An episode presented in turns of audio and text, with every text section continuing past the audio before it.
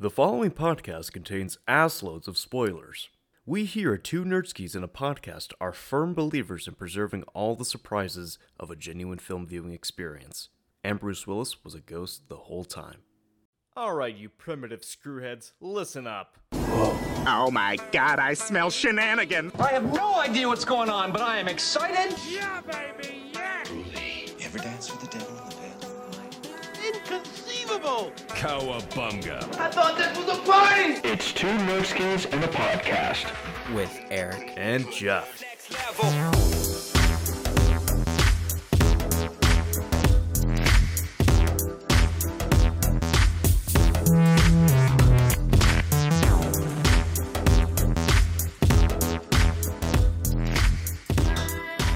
Evil dies tonight.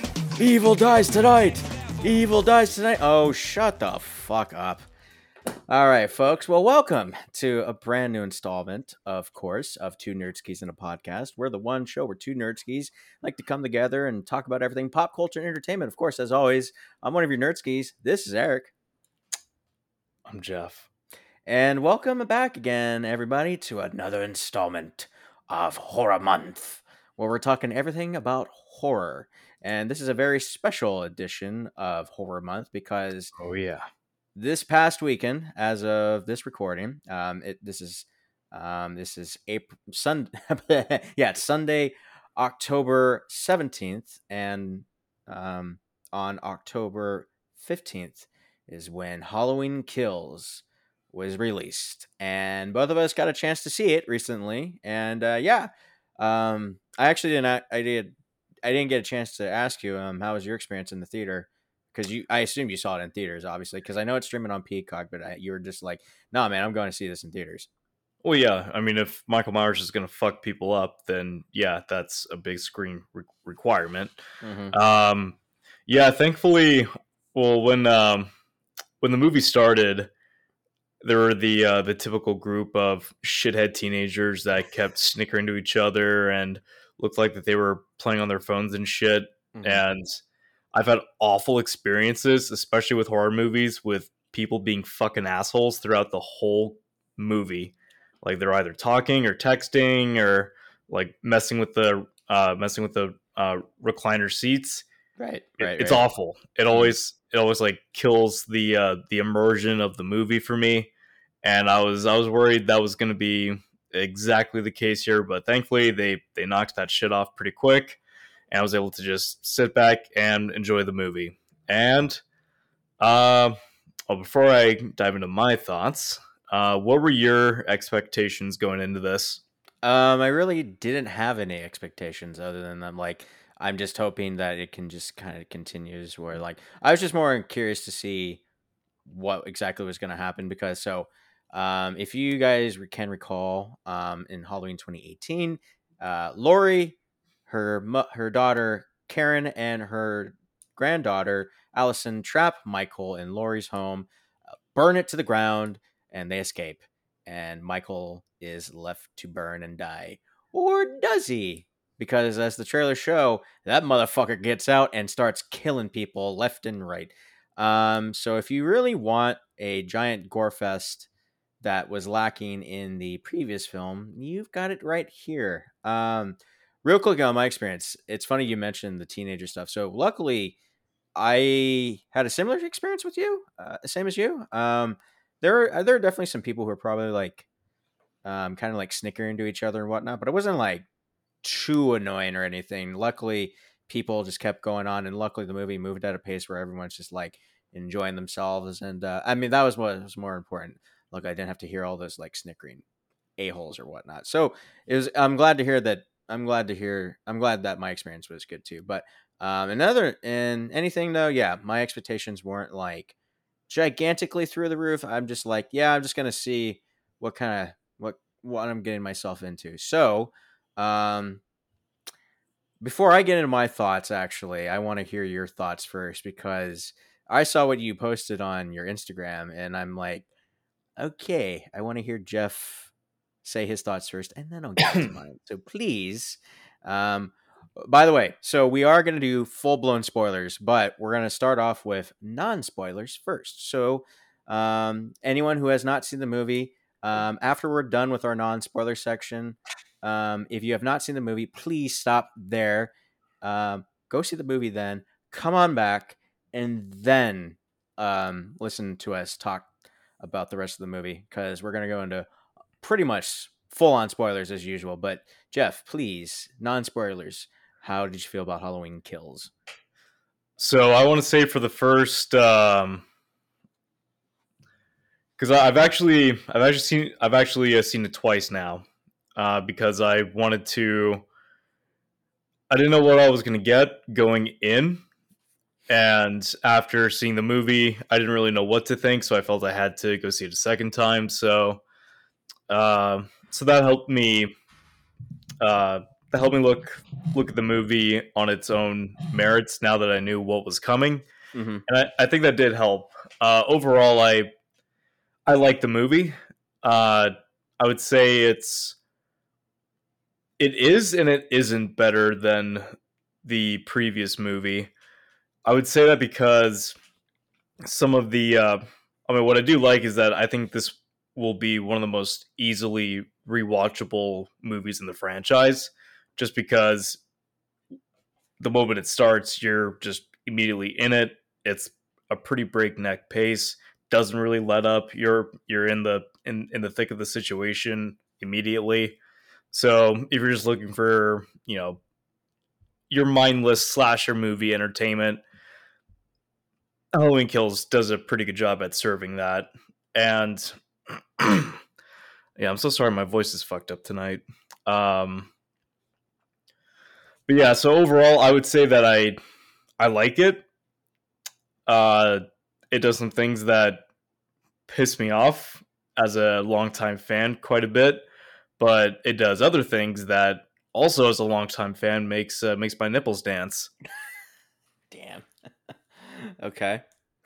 Uh, you know what? Fuck it. Like, let's just get into spoilers. Um, Uh, before no, no, I'm not done yet. Uh, hold on, because let me, um, let me just say right off the bat. Well, I'm glad you enjoyed it because I'm gonna. So, if I could sum it up in one sentence, this is basically what I think. It's over the top and kind of dumb. Not gonna lie, I kind of think this movie blows a little bit. Yeah, I kind of think it does. Um, now there are definitely things in it of quality that I definitely enjoy, like Michael Myers is still Michael Myers, um, and because like it's just to just to kind of play catch up. Like um, aside from the original 1978 classic, I have not seen any of the sequels. Uh, the only sequel I have seen, aside from Halloween Kills, was the 2018 film, um, and that was basically, uh, yeah, basically my foray with the franchise. Um, and I felt that like seeing kind of looking at like the rest of the the Halloween movies, I'd say like um, even though I haven't watched them, I'd say that this is probably the closest to the original tone that John Carpenter originally set, especially when he's one of the producers and um, also is scoring the film. So that alone, definitely great. Um, Jamie Lee Curtis is still really good. Uh, the music, like I said, fucking great. Um, Michael is actually menacing. Um, I forget who the stunt. I, I uh, let's see the stuntman. Um, James Jude Courtney. yeah, definitely excellent. Like he is, he is the new Nick Cat. He is, he is the new Nick Castle. Um, let's put it that way. Um, he definitely captures the physical, um, the physical embodiment of Michael, um, since Nick. Um, and uh, I mean, I guess that's it. I mean, because everything else, I'm just like, what the fuck? Um, for me, I'm like, for me, I'm like, because like, I- and and well, I'm sure we'll get into this, but like, you know, I- I don't know, like, the blood and gore is nice. There's far more blood and gore than there was in the previous one, but I felt like, you know, when you use, you use too much blood and gore, it's to hide the fact that the kills aren't all that impressive. You just want to see a lot of blood and gore. So I'm like, I'm a little See, actually, I- disappointed by that. And, I think uh, uh, I think that's where we're definitely gonna disagree because I I got some sh- uh, some shit to say on the kills. So then let's so then everyone that's kind of my thoughts non spoiler wise. So um like I said, uh, if you have not seen the movie at this point, please go see it now, or yeah, go see it. Once you're done, come on back and listen to our spoiler filled. Don't be one of those douchebags that pirates the movie. No, go fucking support this movie. Like either Um, I would actually either- say don't if if my recommendation's anything at this point. Um, but anyways, let's go full into spoilers, dude. Yeah, I, when I saw your Instagram post, I was like, okay, we're in for an interesting discussion. So this Okay, is truly going to be a split. So firsthand, the flashbacks. Okay, so this Oh is actually one of the things I actually Fucking really like. god, that was wonderful. Yes, it was. Um, It's the okay. I, I I need to gush about this for a little bit. no, no, go ahead, go ahead. Yeah, because I definitely do agree. This is one of the best parts of the movie for sure. Everything about how that how that entire sequence was constructed felt like a long lost, deleted segment from the original film. The the the coloring, the the uh, the the police uniforms, the the hairstyles, the look of Michael Myers' mask. It that that is a flawless fucking recreation of that original mask, and just hearing the uh, just hearing the classic melodies once they point out the Myers house, the dun, dun, dun, dun, like just he- hearing that theme again in in the theater just it sent chills down my spine and i love how you know you you see the the dead dog that that's briefly mentioned in the in the first movie but you never actually see it. You see the the window broken in as you know right when loomis gives his infamous monologue to sheriff brackett. Like you can tell that this house was was uh, recreated with so much care and attention and both this movie and 2018 have a decent amount of problems but it's hard for me to dislike these movies because I, I feel like their heart really is in the right place. Clearly it's coming from people who have so much respect for that 1978 original film. And regardless of the quality of of these films um i would say at least i would i would prefer halloween sequels that are not quite hitting the mark but are at least trying rather than fucking like resurrection Well, that's clearly a cash cow. Yeah, I can un- I can understand that. Um, do you know what my favorite part of the whole flashback sequences was? dr goddamn motherfucking loomis So I was so I so I had done some kind of background research prior to watching this. And like when you watch it you think did they do like the Avengers thing where they where they got a guy to i don't like think Dr. they had the budget for that Um, well, here's what I found out. So apparently, the, the film's art director Tom Jones Jr. looked a hell of a lot like Donald Pleasence, apparently. oh and shit then, and then yeah, and then um, apparently, so and then they dubbed his voice over with the guy who did the voice who did the voice of Loomis from the p- recordings from the previous film. Um, to which I'm so that's how basically Doctor that's how basically Doctor um I mean Donald Pleasence is brought back to life. because I'm I'm not gonna lie, it it was pretty fucking seamless. Mm-hmm.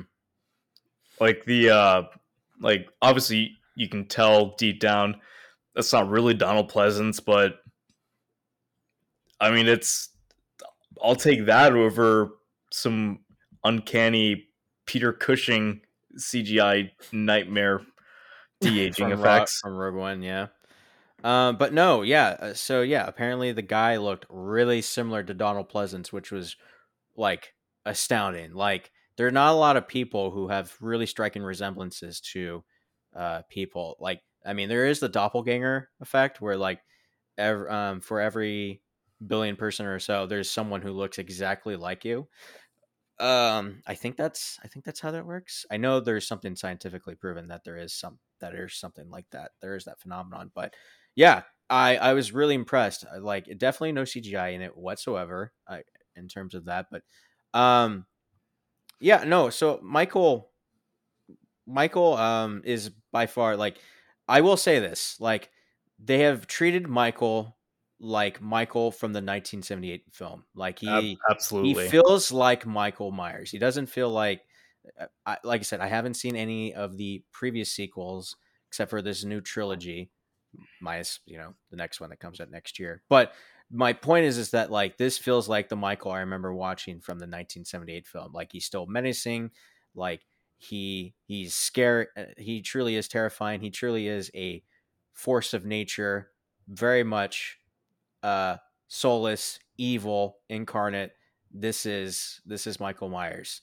Um they have done him correct. Even even though I can't I don't know if I can say the rest about the movie. Um but you know the tone still feels I will I will say that the tone still feels the same. Like I said, so I mean, I still feel it blows.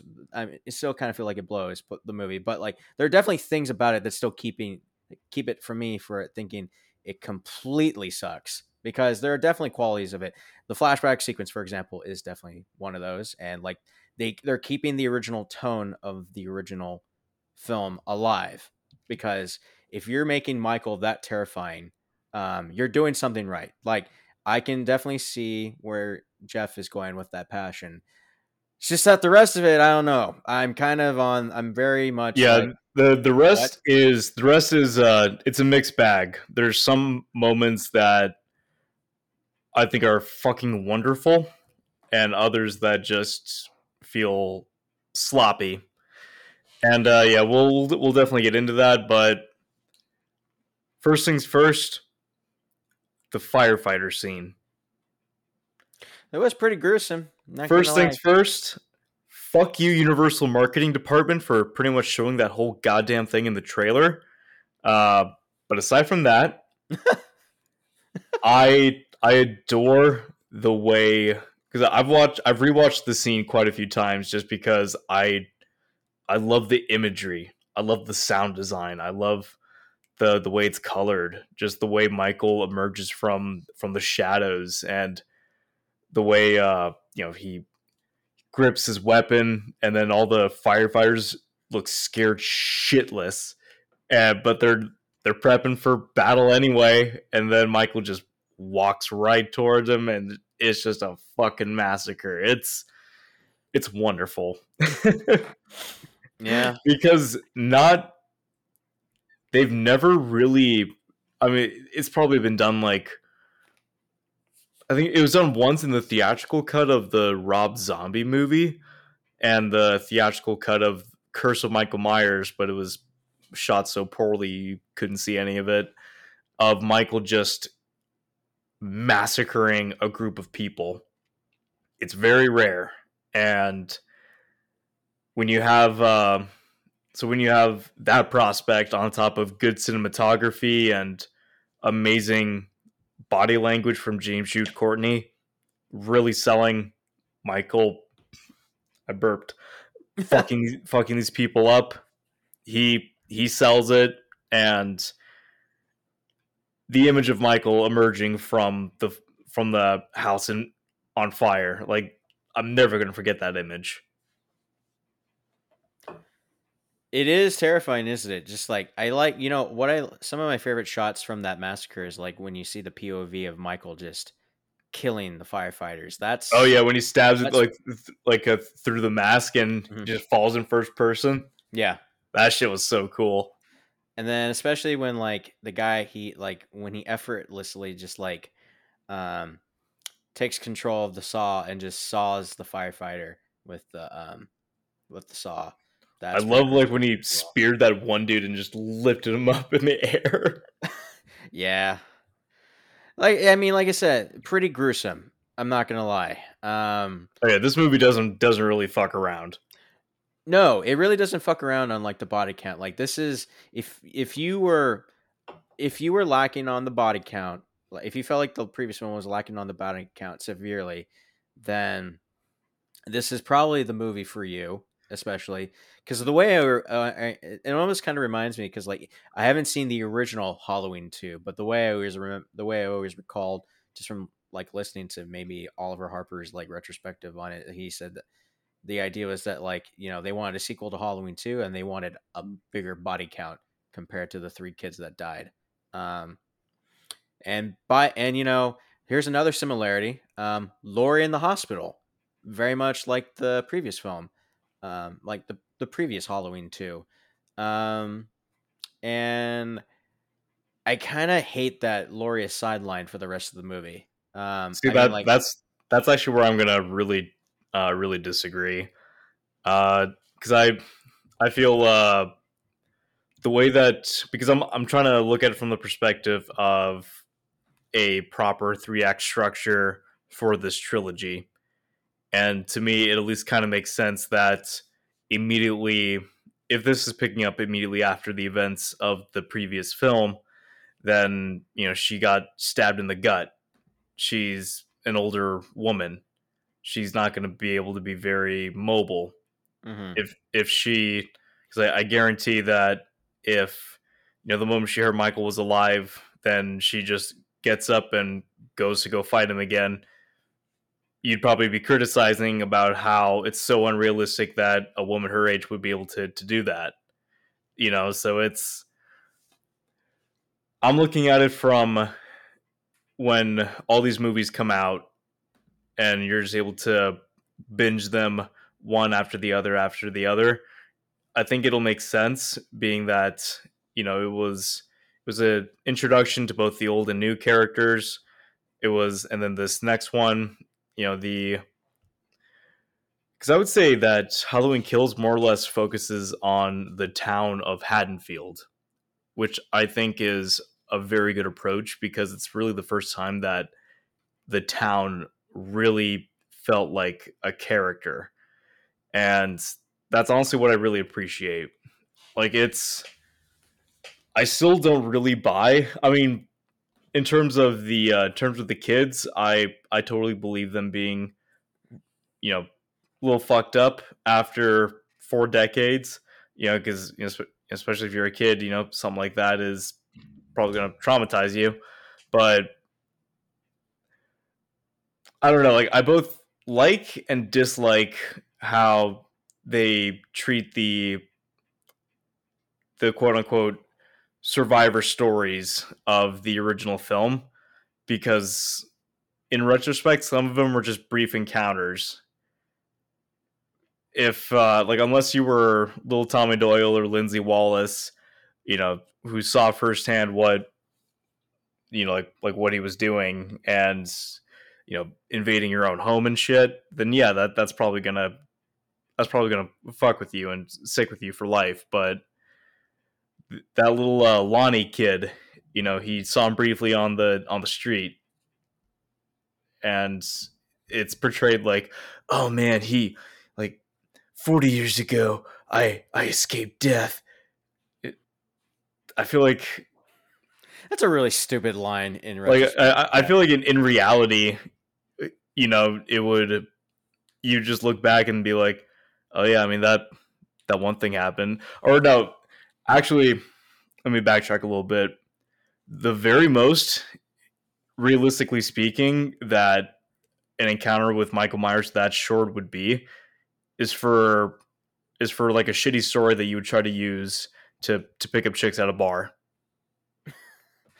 Yeah, I'm not gonna lie. I mean, like, sure, you're a kid and you survive, um, and you know, he, luckily he lives um, long enough to reach 40 years later. Um, spoiler alert: he bites the bullet in a pretty gruesome fashion that we don't fucking act. We see the aftermath, but not the actual death. Um, all you hear is a fucking well, gunshot. oh don't worry we'll like we'll we'll talk about someone who quite literally bit the bullet Um, but like, but, I mean, like, too many. I don't know. I've just, I mean, okay. It, it's so. First of all, it's nice to. It is nice to see some of these legacy characters, but some of these legacy characters are fucking wasted. Um, That I, I definitely will agree. I I love seeing Charles Cyphers come back as Brackett. did Um, not need to be in this fucking movie, by the way. he did not. I how I wish I would honestly blame this more on the marketing.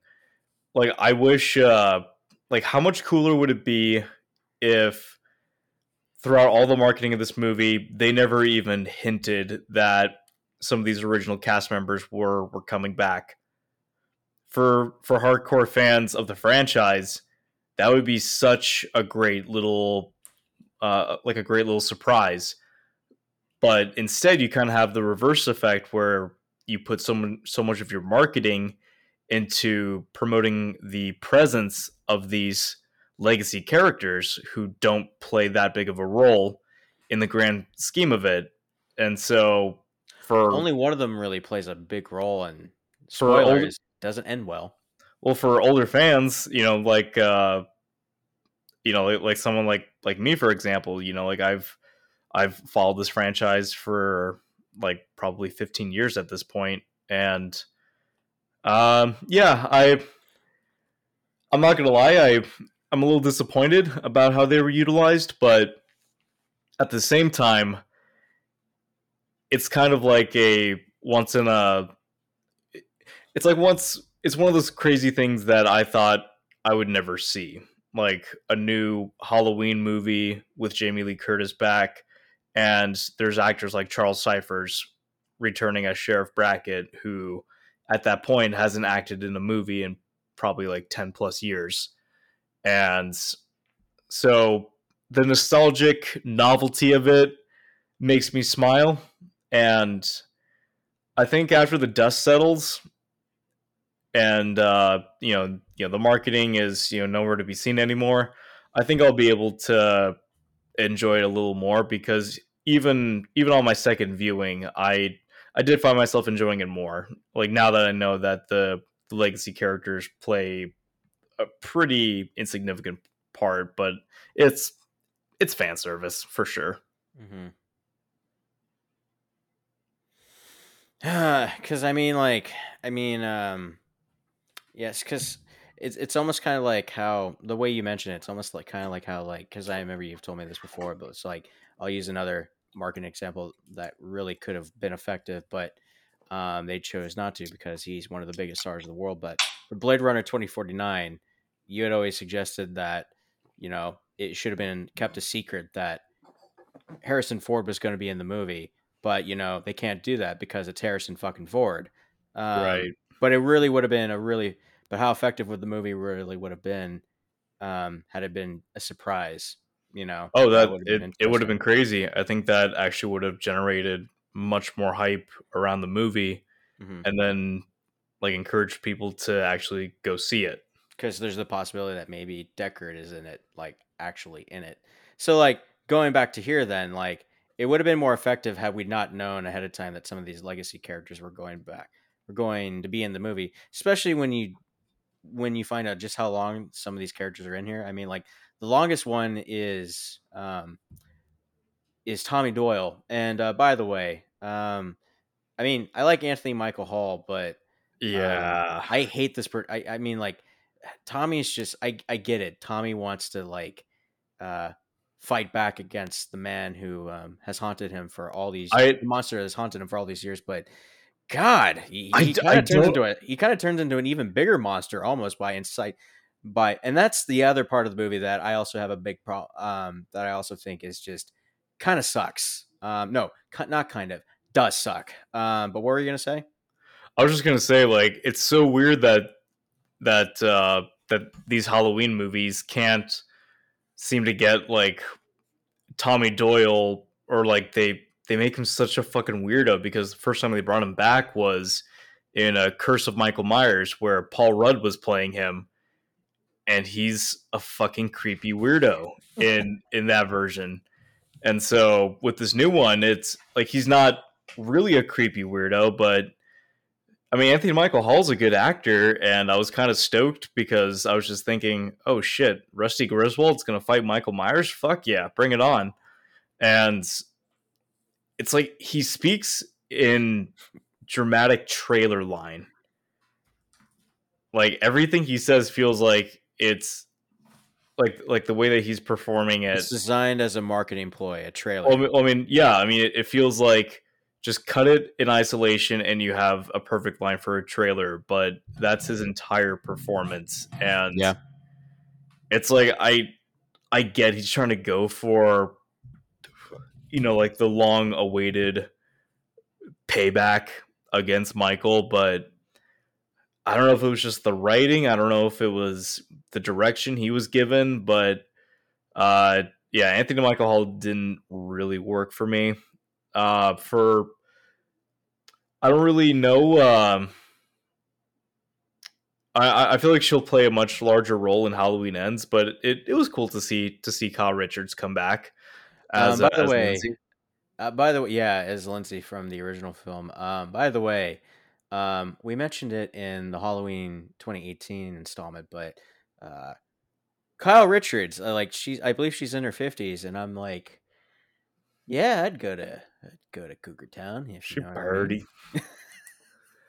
yeah, and, and it was I mean, actually this. I Uh, honestly thought she was. Honestly, I thought she was going to bite the bullet. Um, but no, she survives, and I'm very surprised that um, Michael like did not catch her and kill her. Like he just moved yeah on. so so before we uh, before we get to that because we got to talk about the scene prior uh i will say that there's this adorable clip of uh, on youtube uh talking about some of the behind the scenes of this movie and kyle richards is talking to to, to jamie lee curtis and and she's she's saying to her hey do you remember when you when you used to carry me as a kid and she opens her arms out and then jamie like turns around and then she hops on her back. I'm like, that is fucking adorable. oh, that's awesome. It's it's weird that they're both grown women now too. It's so odd, isn't it? oh Um, yeah. but- And uh, so I, uh, so I will say the, I think it was kind of cool that they, uh, you know, that a couple random extras in Halloween 2018 become, you know, supporting characters in this movie. You know, like when you're watching them back to back, it, it'll be a cool little thing to pick up on. You know, the uh, the the black couple that uh, that are briefly like when they're doing that beautiful fucking tracking shot. oh my god, were they in that one shot? Yeah, yeah.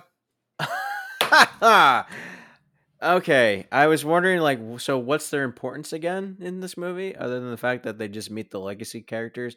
But wait, they were they originally were like so while that wonderful like moment of Michael in his element, um, again, you're saying that like they were briefly like shown for a bit, like Yeah, so I kind of remember now too. yeah, so so yeah, so it was after he uh he clubs the the the chick with the hammer and then he passes the baby, uh goes through goes through the front door and uh walks over to the next house. That's that's when you see them. And they're just yeah, you're right. They're just a couple extras. Wow. I mean, talk about an upgrade for sure. Because I'm sure now. I mean, like, spoiler alert: they don't make it, and their deaths are kind of stupid. But um, I mean his uh his death was cool. Her uh was fucking dumb as shit. okay so uh getting a little ahead of ourselves so so essentially the uh the the town of haddonfield rallies together to go hunt down michael and so so tommy is uh, or or sorry lindsey and the the black uh the, the black couple and the nurse from the uh from the original film is uh are all you know they're, they're driving around and then they see a couple of kids swinging on those swings and that's when the uh, that's when the sequence kicks in. I knocked my mic, and so I.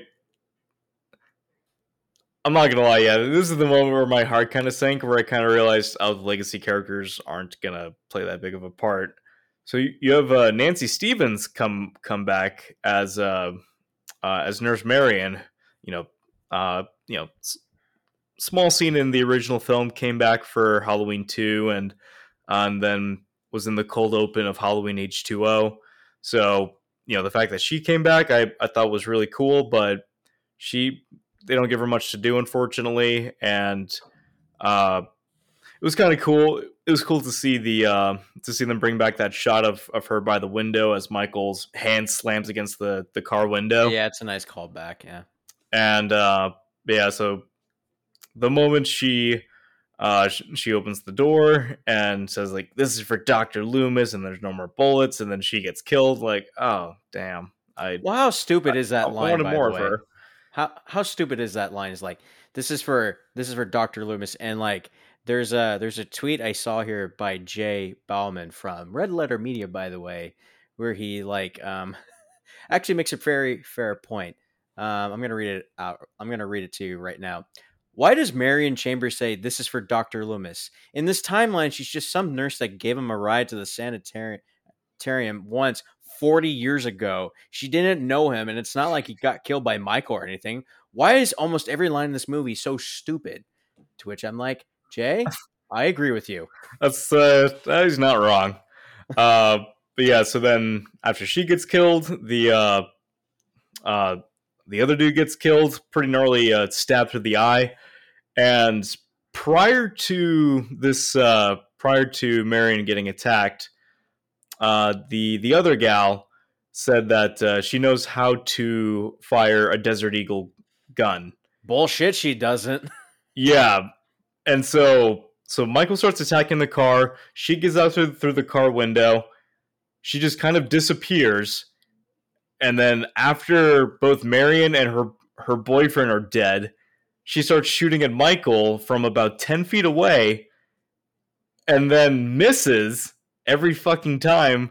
And then Michael kicks the, the door towards her, making her shoot herself, which was fucking hilarious, by the way. It's one Uh, of the dumbest deaths I've seen. Um, Well, it made well, me for one, like it's it's it just so really it's, it's really sloppy editing because where the fuck did she go? Like where That was she point, when yeah. where was she when when her her fucking boyfriend is getting murdered because she already had the gun in her hand. Where the fuck did she go? Mm-hmm. Uh huh. Really? Stu- There's some stupid logic in that scene too. Like, wouldn't you rather be there trying to get Michael off your uh off your husband or boyfriend and uh just um just trying to do everything you can to save him, and instead you get the fuck out of there and it's like every man for himself. That kind of logic and stuff. So I, I in hindsight. So I will say this at least, even though it's a dumb setup, it leads to one of the best scenes in the movie where Michael is chasing Lindsey through the woods and she uh she she hides uh she hides on uh like uh behind a tree trunk, I believe, uh just barely out of sight and it's just this extended sequence of her trying to stay quiet.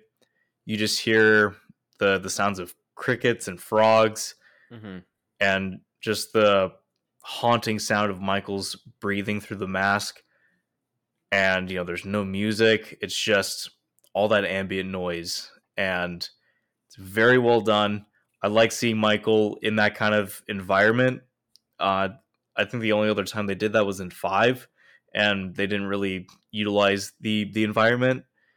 And um, yeah, it was it was a very well done sequence, and I I'm glad that they didn't completely abandoned their uh the uh, their their suspenseful roots. And uh, again, I'm I'm kind of surprised that she's left alive, or like Michael doesn't spot the. What I was expecting the entire time was like Michael, like because so there's a bridge next to the creek where she hides, right? And um, I expected him half. I expected him to just be like, uh, Michael walks across the bridge, turns around, and sees her, and like that's that yeah, that's exactly that's exactly exactly what I was expecting too, but and it doesn't happen, which is kind of stupid. Um, I'm not gonna. Okay, maybe not stupid, but I'm like, yeah, I wonder why Lindsey survives this one. Like, there's no, I- I- like you said, they're probably gonna explain know, like- in the second, in the in the next one, but I mean maybe just she's really good friends with with, with Jamie Lee Curtis and she's a producer, so eh, fuck it.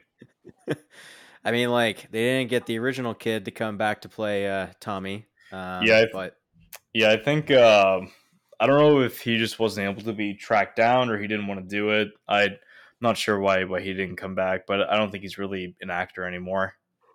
Yeah, sorry. Ugh, yawning in there. Um, but so I want to talk about something that um I think is a great concept, but the execution just fucking sucks.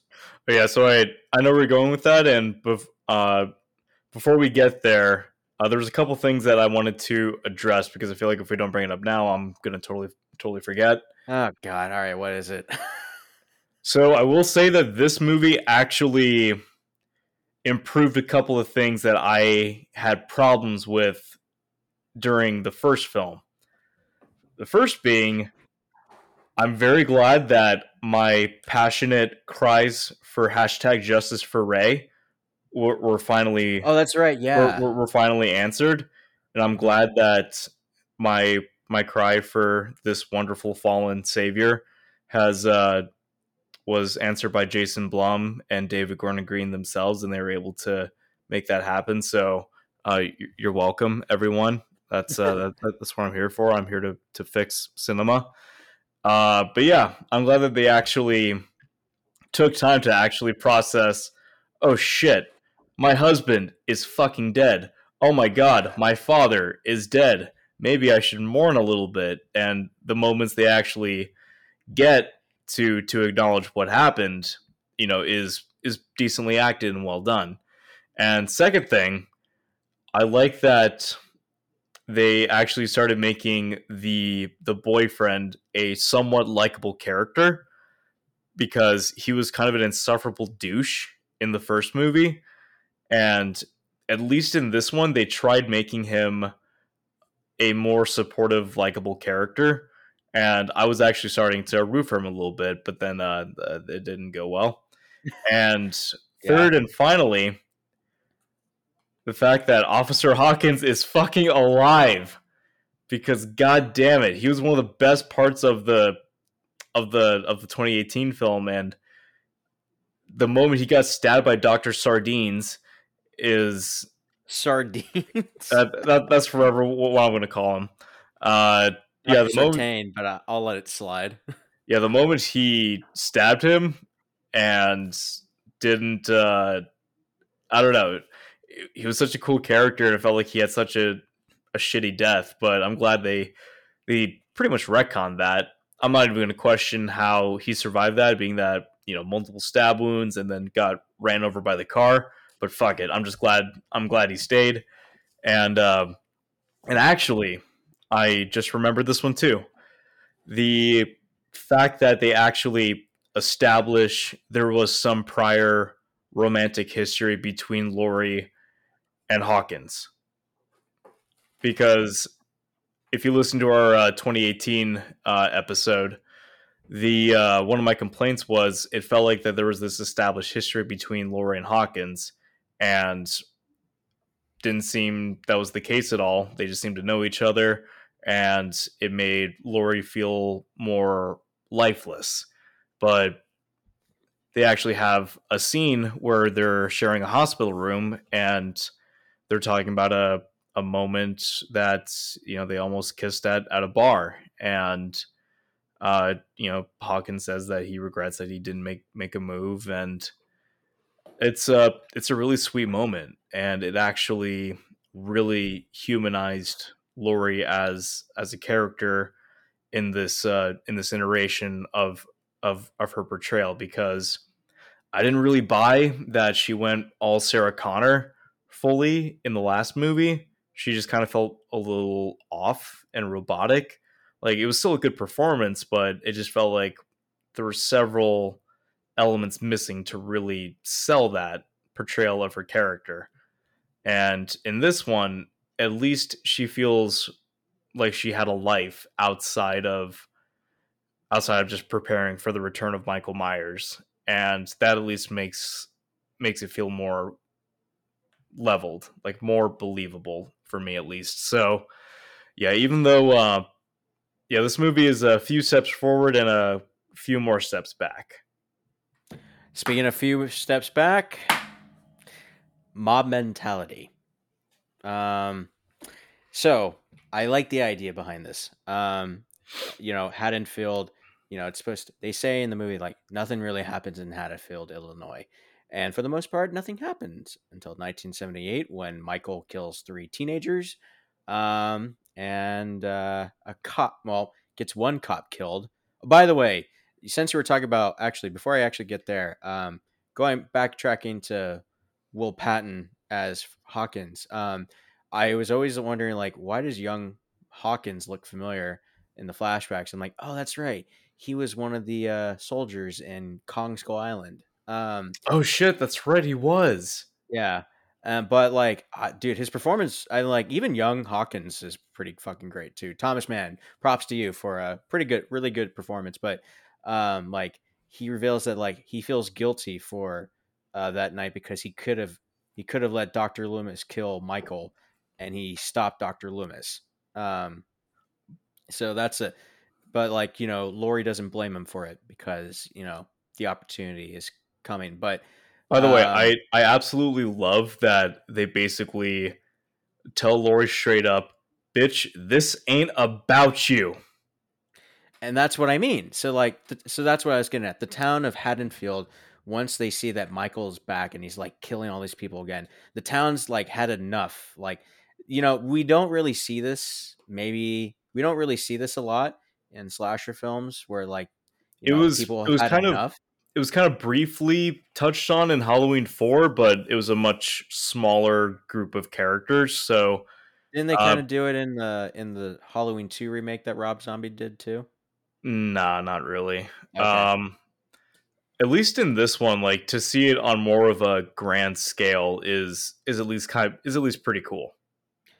but um but okay but the idea is basically you know um you know the town has had enough of like all these killings and they are like they are all for like going this is why i chanted evil dies tonight because that's what tom basically tommy has incited the entire town to basically go on this giant witch hunt to kill and hunt down yeah hunt down and kill michael myers.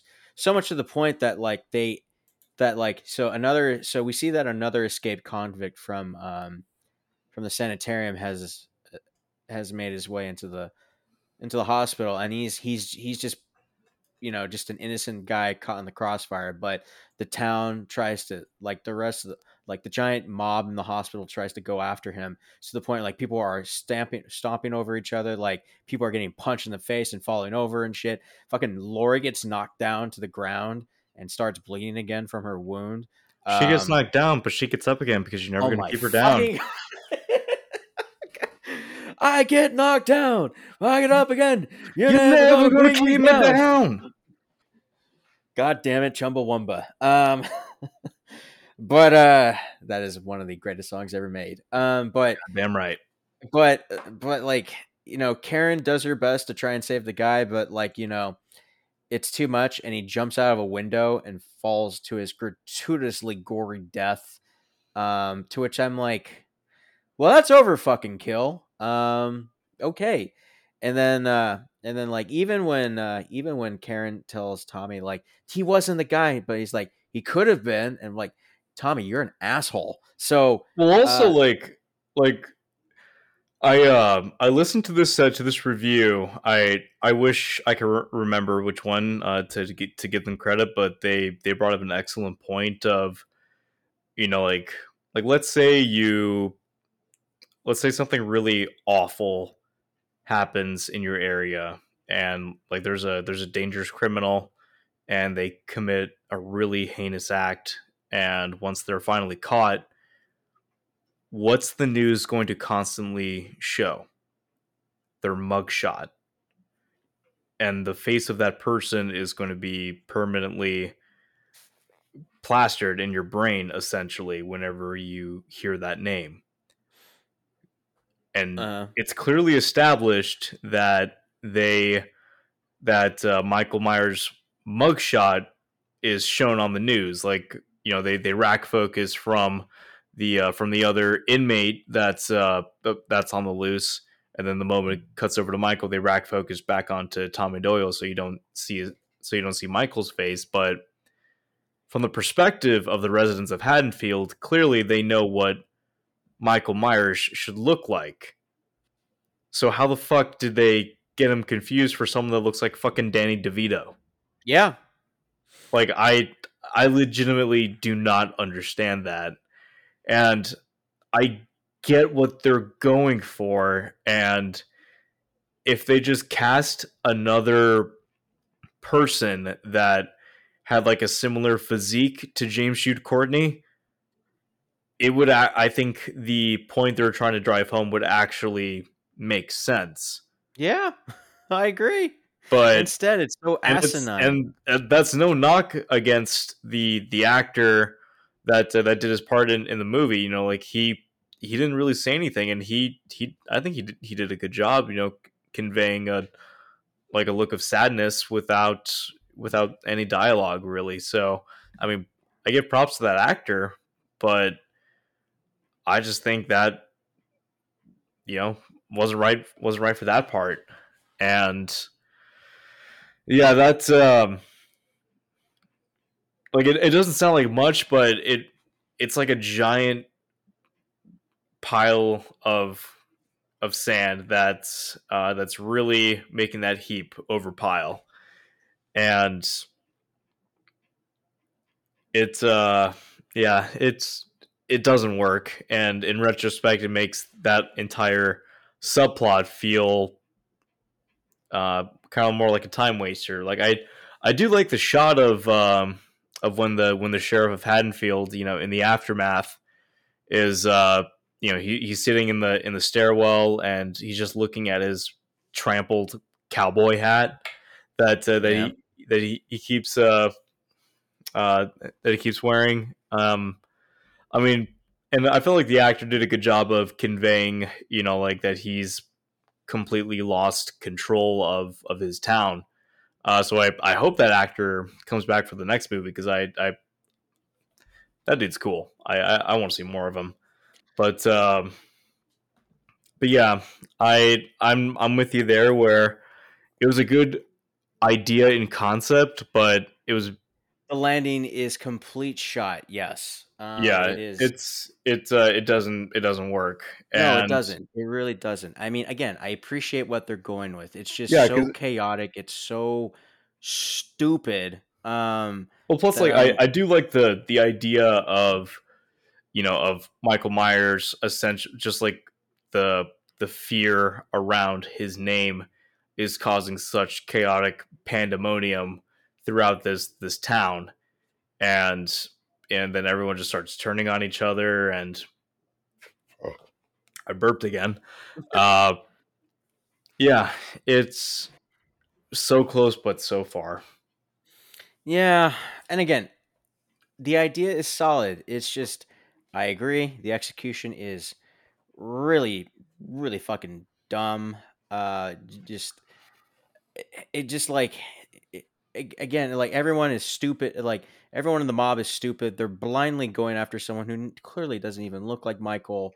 Um, everyone is just yeah, everyone's just so blind blinded by their hatred and like f- you know fear mongering and like hate mongering that like in their in their in their anger they killed they've caused an innocent man to kill themselves kill themselves yeah if you will but yeah just so yeah the logic the execution just completely bonkers and over the top and stupid and uh again great concept but yeah not a great con not yeah the landing just does not stick whatsoever. Uh, this is and i think you could you could have definitely done it right. I mean like how i guess how i would have done it right is you play it up um smartly you don't just ramp it up in like within 10 20 minutes of the movie like you spread it out throughout the movie and then maybe maybe um you do it in the next movie if you will. I mean that's how i probably i'm just kind of going off of my head. I'm sure they'll try i'm sure they'll try something else by the next movie if you will but um, there's some interesting things we should probably talk about the next movie if we have any speculations but um, but i mean in terms of moving moving along with the plot so um, by the way there is eh, one of the things i do like actually um, that couple that lives in michael's house um, so michael mcdonald plays little john and then, and then uh, his and then his- fucking Stewart. I would- so I I I'm so tempted to uh because I wish he had an on-screen death because I would just I would love to edit like if he had like a slow like uh if there was like a slow motion scene of the knife like making contact towards his body just add the Tom, Michael, Tom. God bless you, Matt TV. Um, but I I like, dude. I, um, yeah, the it it kind of it sucks that we see his husband's death, but we don't really see his death. It's kind of just implied. I mean, we I, kind of I didn't, I didn't mind that. Like, at least like in the the context of, uh or like the the way that that scene was shot.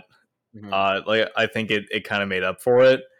And uh, but yeah, I will say that uh that whole fucking his husband.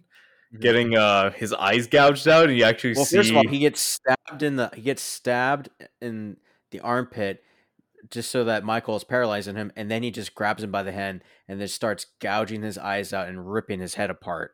and you actually see the eyes rolling out. It's fucking nasty, but it's wonderful. Yeah, that is that is pretty gruesome. It goes to show just how crazy, just how crazy, inhuman Michael really is.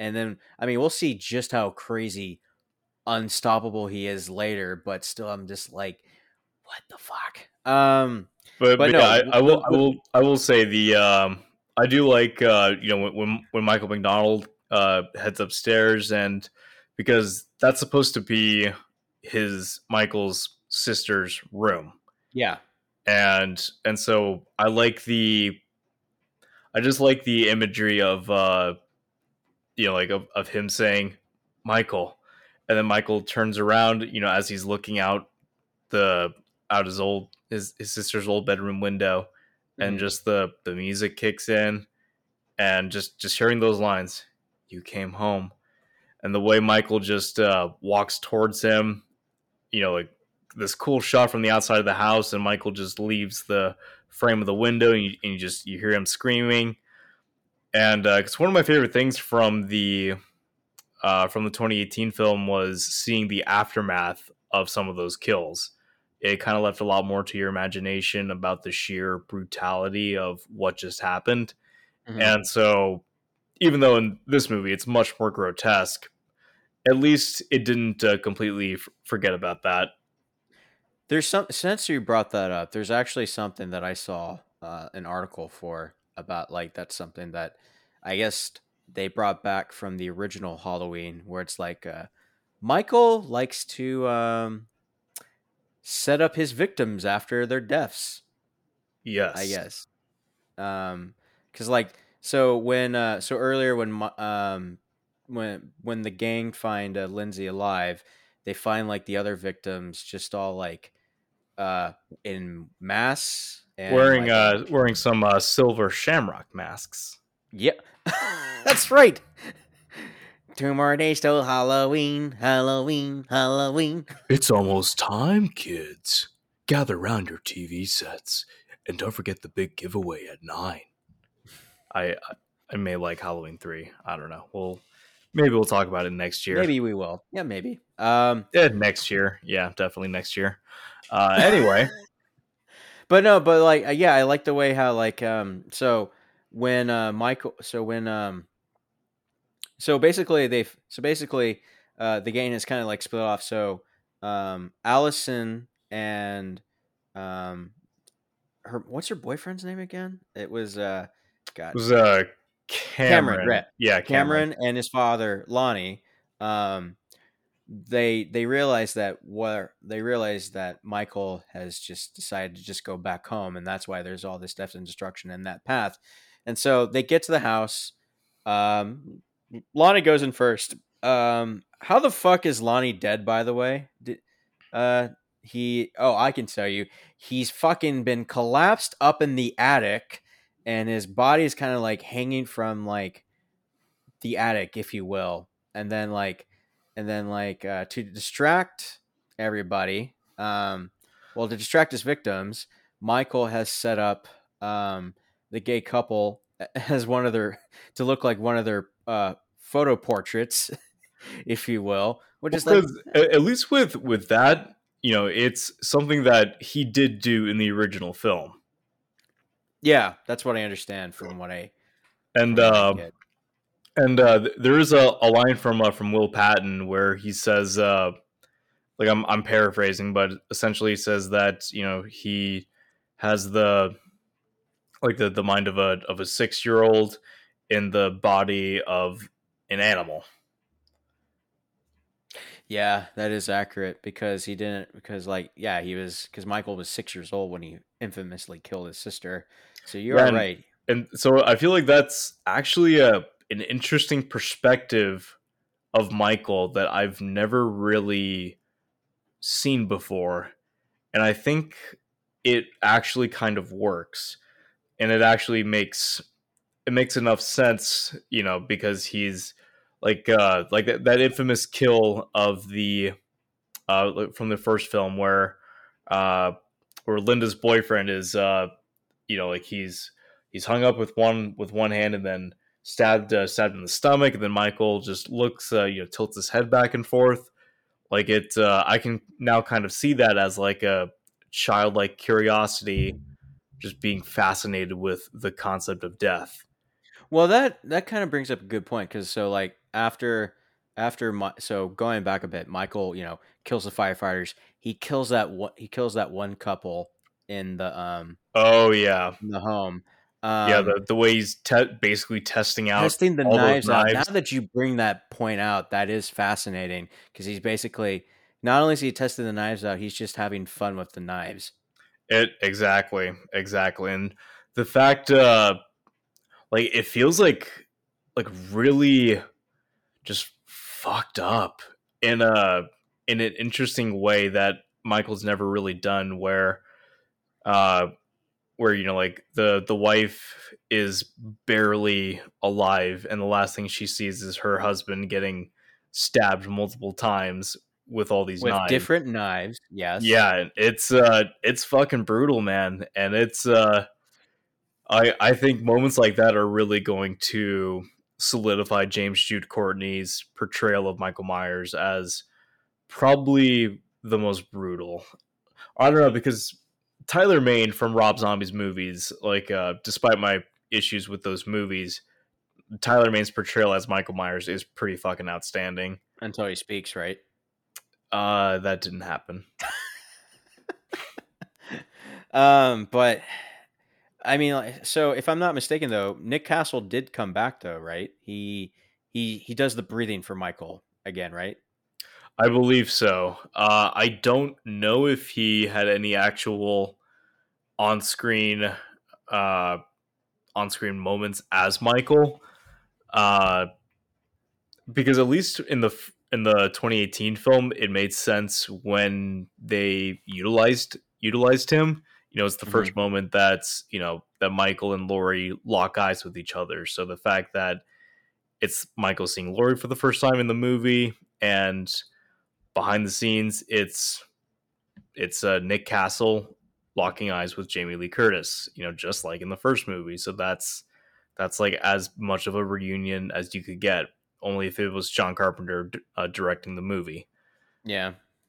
Uh, so if Nick Castle is wearing the mask at all, I don't know what moments he would be in the costume because I thought initially maybe during the flashback scene, but it uh, but it, it was definitely a, a different actor uh, portraying him there. So I honestly have no fucking idea.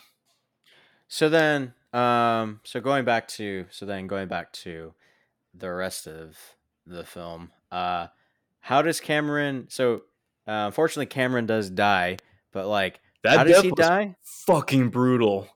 So it's um so I, I do like how you know he's uh like you know he's looking for his father and then once he uh you know once he drops from the attic and Michael just bursts from the from the closet how he's just so fucking freaked out and just misses with uh with his shots and then just doesn't get away.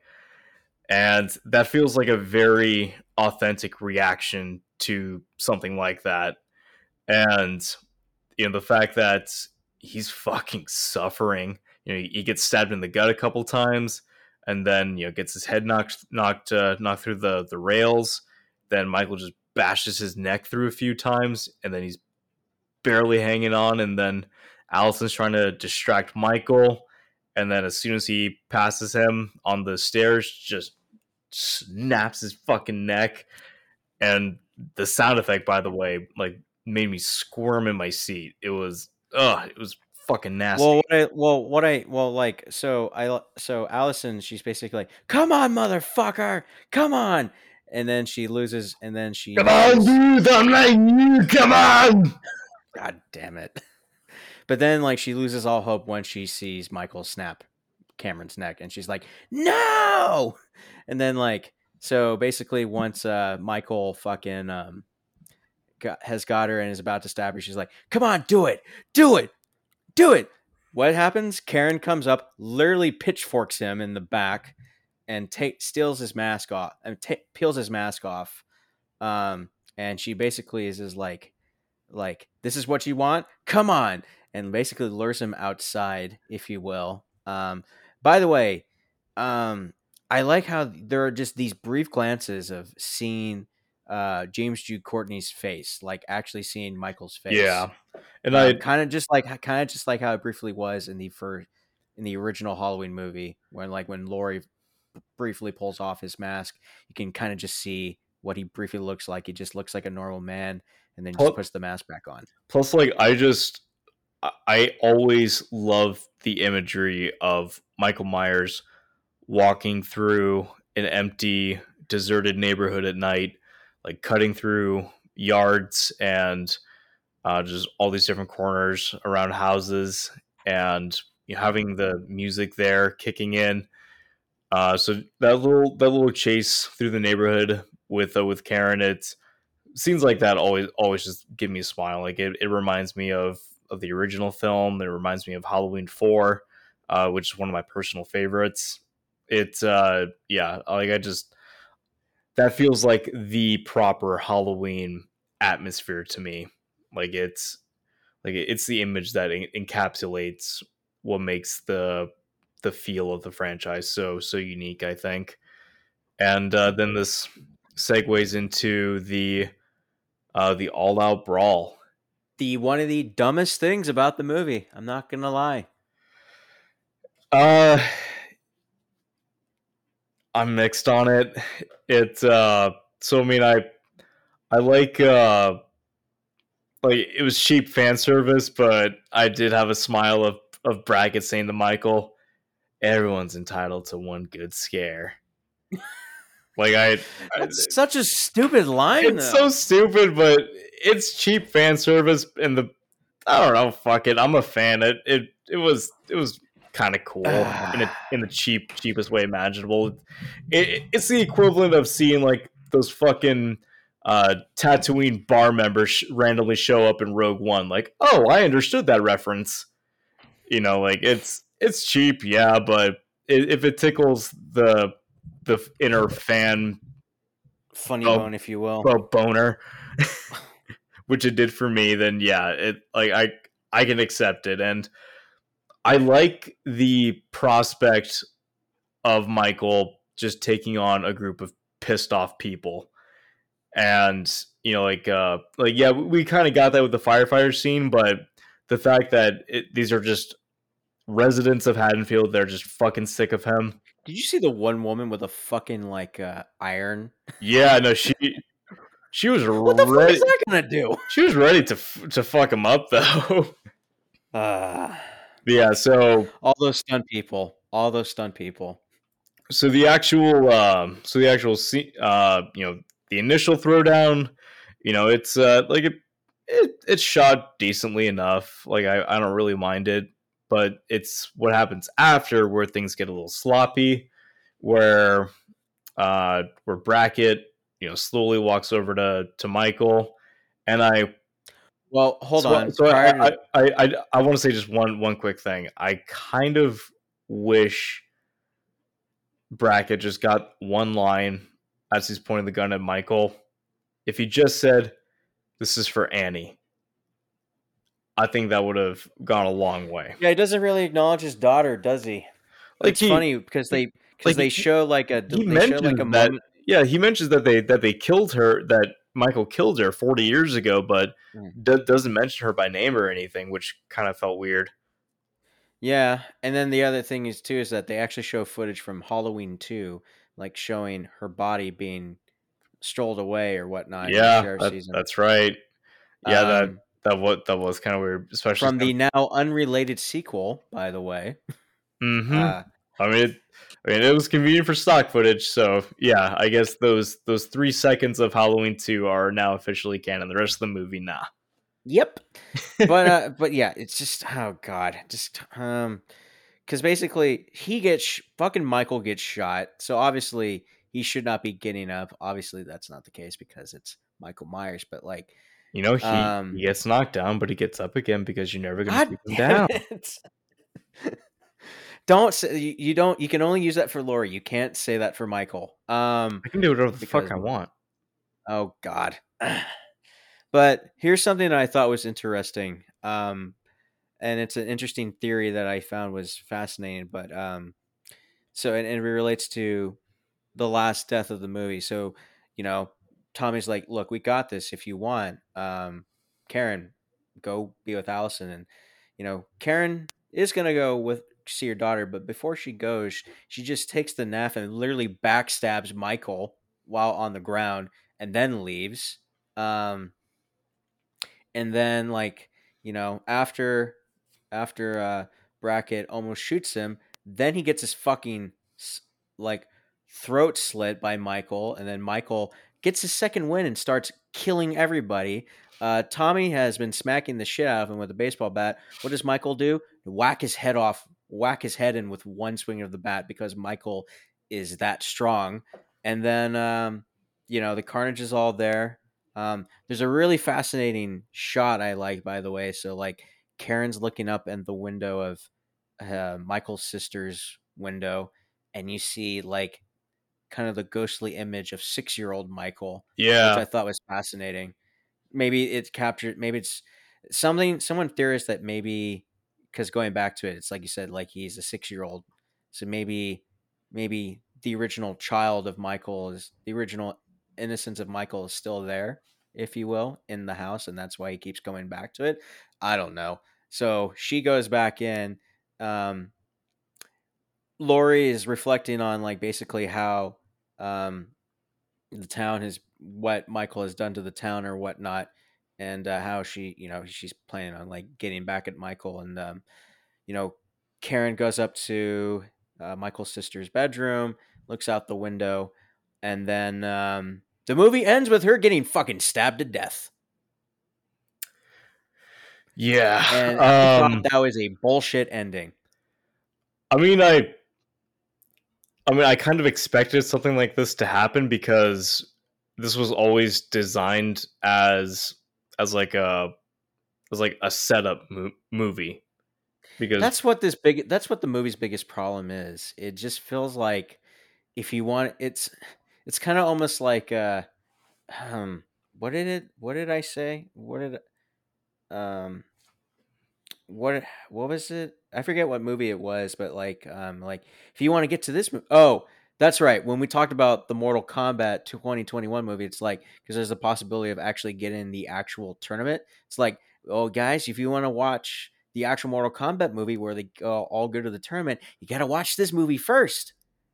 Um, and then I don't, and I have not heard anything about the Mortal Kombat movie getting a sequel. But here, it just felt like, you know, because I know that there is a definitive ending coming. I'm just like, that is the biggest problem, isn't it? It just feels like everything's here so we can get to Michael actually fucking finally dying in the sequel and Halloween ends.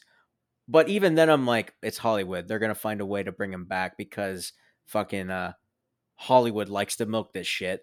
Um, I'll go. so I'll still go watch it. yeah, I I'm not. I'm like, this is the only sequel trilogy I will watch the, the of Halloween, and that's fucking it. I'll watch Halloween two, Halloween three, and Halloween H two O, and that's about it. But Halloween everything 4 else is good. fuck itself. What Halloween Four is pretty good. is it? Okay. Yeah. maybe I'll watch it. Um, so, but um, but yeah, it, it- so there's a theory as to why there's an interesting theory I, I heard in a YouTube video today about like the ending of Halloween Explained is that the reason why Karen dies is because instead of going to be with her daughter, she literally backstabs Michael, um, thus setting up her eventual demise. Um, I don't. I. I that's that's. I'm. I'm kind of like paraphrasing that, but that's kind of the idea. And so, yeah, Well, I mean, I mean, I would say like I would disagree with it being a bad a bad ending, is because you know they're setting up the last film of this trilogy, and so they need the stakes to be as high as possible for it to be an engaging narrative. So, Michael killed Laurie's only daughter. So it's like that's yeah, I'm I'm at least curious about how that about what that's going to do to Laurie as a character and you know she's only so like when that final conflict actually happens I feel like the weight of Michael and Laurie fighting one last time is going to be a lot more gratifying. impactful. yeah. Mhm. Well, I mean, like, so I mean, before we finish out this installment, then and go into our final thoughts, I have some, I have some kind of theories or predictions or expectations for the Halloween ends. Then that I do maybe would like to go that I'd like to go over with you. So first and foremost, I think so. Actually, before I actually discuss that part, so from what I hear, apparently the third movie is going to be a commentary on the pandemic. Um, this is what I heard, and but basically the idea is that like you know everyone's in lockdown. I mean, Haddonfield's now in lockdown because like you know Michael's still out there killing people, so people are just so antsy about like trying to get out there and getting back to killing Mike, getting out of the, you know, wanting to be safe, but like you know they don't want to go out where Michael is or whatnot, and then like I don't know what the what, how they're going to deal with the whole mask thing or whatnot. So I don't know. Like this is just what I've heard, but going into what I think is the actual what I think will actually happen. I think what they're ultimately setting up is that Allyson will be the final final girl. Laurie will sacrifice herself um, to kill Mike, well, to stop Michael, and in the process, Allyson becomes the one to ultimately finish him. That's my theory. I don't know if you agree with that, but I'm. yeah, I um, mean, in terms of uh in terms of the next film, you know, touching on things like like uh, the pandemic and everything, that actually has me worried because I don't mind social commentary in movies, but it depends on how you interweave that into your narrative and how subtle you are. And I don't think the writers behind these movies know how to be subtle. So I would prefer to keep messaging like that away from my escapist slasher films without messages about shit that I don't want to think about while I'm watching a Halloween movie being shoved in my fucking face. So that uh we'll uh we'll see about that. Uh that actually has me a little concerned. But uh I hope I'm dead ass wrong. But we'll see. Um I forgot what I was gonna say after that. Well, I mean, well, what I was saying is that in terms of how I feel like um, Allyson will be the final, final girl. Right. Yeah, I I definitely think Laurie will die. And I think Allyson will be the sole survivor. And I kind of see in order for Laurie to kill Michael, Laurie will have to sacrifice herself. And um yeah, I, I definitely think uh, this is building up to to a Laurie Strode sacrifice, and in terms of where things will go after that, uh, I hear rumblings on uh, certain continuations uh, regarding a certain film in the franchise that uh, has uh, gone on to acquire much love rightfully so, if I must say so myself. So we'll uh we'll see how that goes. Hmm. Okay. All right. Well, um, overall, then I guess Yeah. since Uh, so my overall uh, final thoughts. You know, I'm I'm a pretty big fucking fan of this franchise, and I can even enjoy the shittiest installments. So, in terms of this movie being pretty fucking flawed, I can at least overlook it because it's at least trying to be a respectful continuation of the first film. And there's at least enough imagery that I'm always going to remember when looking back. Uh, you know, obviously James Jude Courtney was able to solidify himself as probably the best Michael Myers we've ever seen. Um, you know, there's uh, there's some really gnarly kills. Michael's portrayal is fucking outstanding. Uh, yeah, there's just obviously questionable script choices, uh, subplots that go nowhere, scenes that drag on a little too long, awkward comedy, uh, sloppy editing at some points. But you know what? This franchise has seen so much fucking worse. And at least for me, on my second viewing, like uh, just like the first time around, you know, it's uh, the movie just blew by. Like it went by so fucking fast. So I can at least see this being a good background noise movie. You know, like if you're you're you're doing something else, you just want something to listen to in the background. I think this is perfect for that because it uh, you know from the get go it doesn't require much investment since it, since it's just picking up after the events of the of the previous film and it just stays with that uh, with that gap and you're just in in the thick of it the whole time. So it's it's an easily rewatchable movie. Uh i think when it gets stuff right it gets it really fucking right when it shits the bed it's a pretty stinky pile um yeah so it's it's a mixed bag but being a more forgiving person when it comes to installments in this franchise. Uh, I'm obviously bi- biased, so I'm just gonna leave that up to up to you, you fellow moviegoers. Well, I mean, I guess in my case, then yeah, I I'm really conflicted because I do think this movie, like I said, kind of blows, but there's enough in it for me to not completely hate it. Um, but yeah, I, I I don't know. I don't see, really see myself going back to watching this. I pro- I feel like once Halloween ends, finally of- officially releases, and then um, if I'm like really feeling it and I want to watch like the complete story, then I'll watch Halloween Kills because I feel like on its own, like Halloween Kills just feels like just like a, a middle section without a beginning and an end. Yeah, I too much stupidity in it. So I just yeah I that's I, I how that's how I'd feel about it. I, I am legit curious how it'll hold up when we have the entire story told.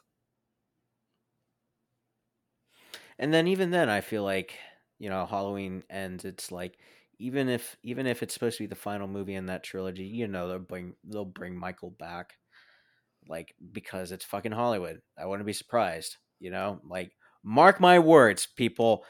When this when Halloween ends comes out, they will find a way to make another fucking sequel because it's fucking Michael Myers and it's Hollywood. It's Halloween. It's brand name recognition. They're going to make sure that they'll milk this fucking shit forever. So And I that's it. That's all I have to say on and I can't matter. fucking wait. And go fuck yourself.